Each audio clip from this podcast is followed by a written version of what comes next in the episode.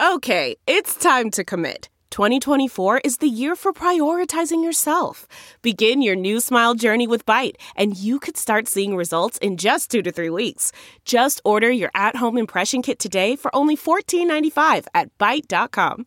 Byte Clear aligners are doctor directed and delivered to your door. Treatment costs thousands less than braces. Plus, they offer financing options, accept eligible insurance, and you can pay with your HSA FSA.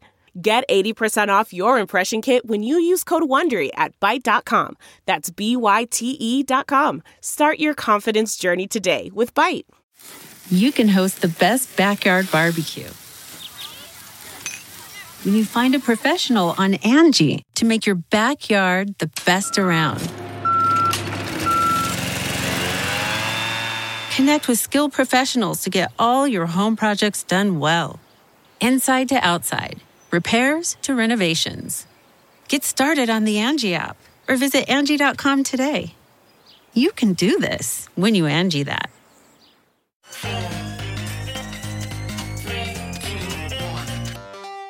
Welcome back to The Breakdown with me, NLW. It's a daily podcast on macro, Bitcoin, and the big picture power shifts remaking our world. The Breakdown is sponsored by Nexo.io and produced and distributed by Coindesk.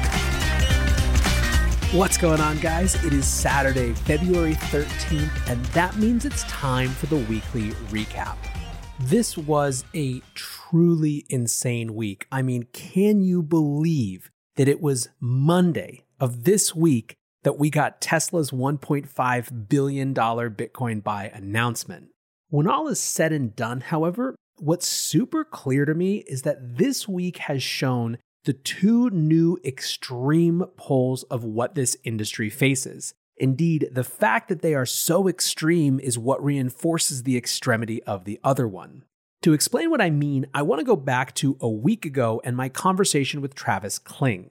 Travis and I went deep into the most recent round of Bitcoin criticism, and his TLDR thesis is that much of it is disingenuous. And here's his main point it's not that the things that people are saying are by definition wrong, it's just that the way that you deal with them is by thinking in terms of risk adjustment. In other words, what's the probability that a thing, either a good thing or a bad thing, happens, and what's the cost or opportunity of it if it does? You then take this and weigh it into a thesis about allocation percentage and price. Instead, what he's seeing is all these people who are saying, because there is risk, you shouldn't invest at all, which clearly feels like there's an agenda. Now, within this context, one of the risks that he mentioned, and certainly the one that I think is the biggest on people's concern right now, is the risk that if these assets, Bitcoin specifically, becomes too big, governments will ban them. And this week, we did see some embers of truth to that argument. Wednesday's show was all about what's happening in India and Nigeria. In Nigeria, the Central Bank of Nigeria reinforced a position on crypto that banks should not be interacting with crypto that it had held since January 2017. In India, it's been all about proposed legislation that would ban private cryptocurrency and simultaneously create a framework for the Reserve Bank of India to create a digital rupee. Interestingly, in subsequent days, these countries seem to maybe be going two separate directions from where they started. Yesterday, I gave a brief update about the debate in the Nigerian Senate, but net net, what's happening is that the Senate kind of put a halt to the CBN's ban and said, you guys got to come in and talk about this, and we have to decide together what's the right way to approach this from an overall standpoint. It seemed to me that there are many senators who feel that this is too important for too many young Nigerians to simply ban and write off. Meanwhile, in India, Bloomberg Quint has an exclusive report arguing that the Indian ban is going to be a full ban with a small grace period of three to six months for investors to get out entirely. Of course, all of this is just part of a theoretical consideration for all of these municipalities, all of these governments. Control of currency on the one hand versus opportunity to participate in key financial rails of the future on the other.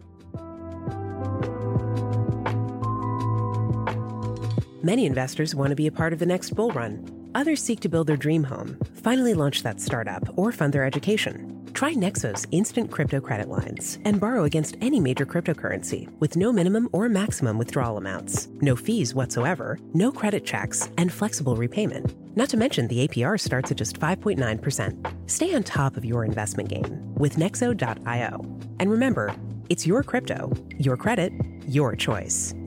Get started at Nexo.io.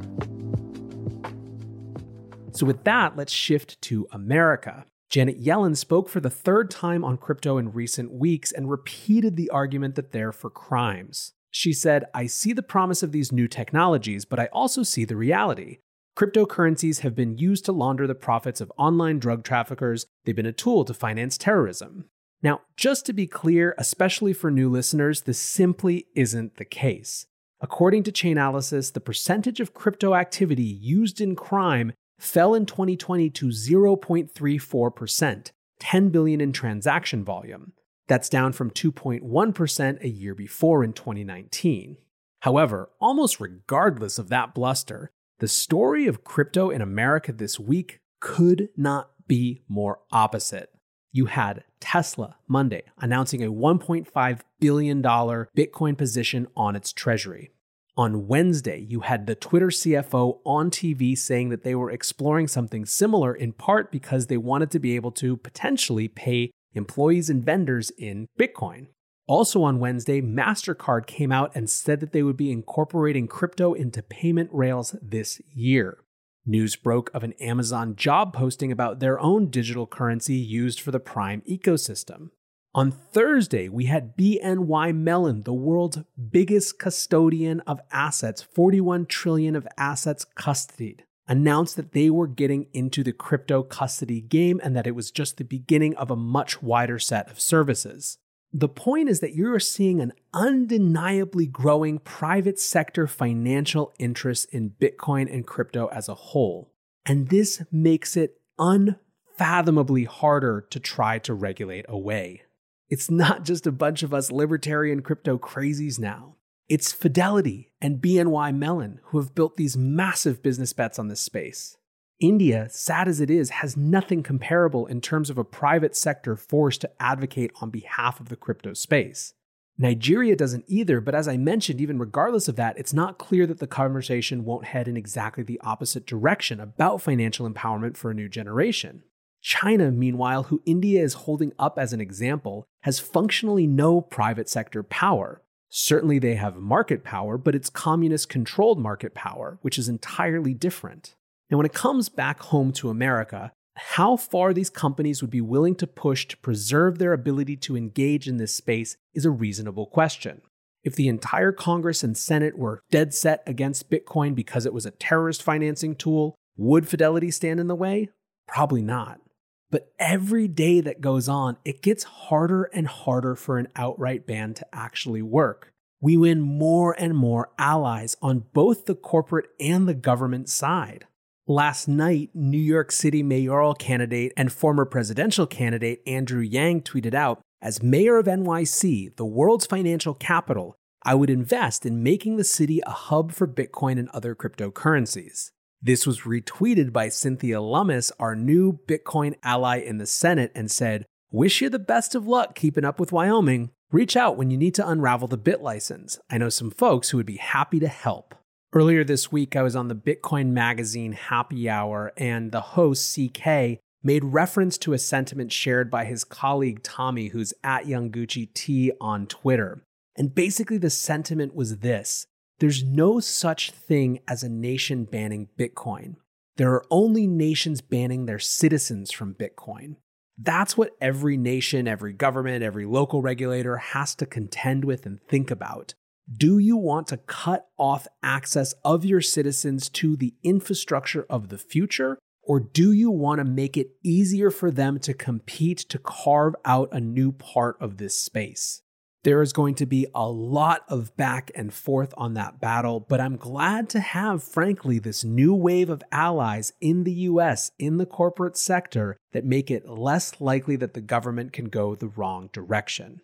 Until tomorrow, guys, be safe and take care of each other. Peace. One, two, three, four. Those are numbers. But you already knew that.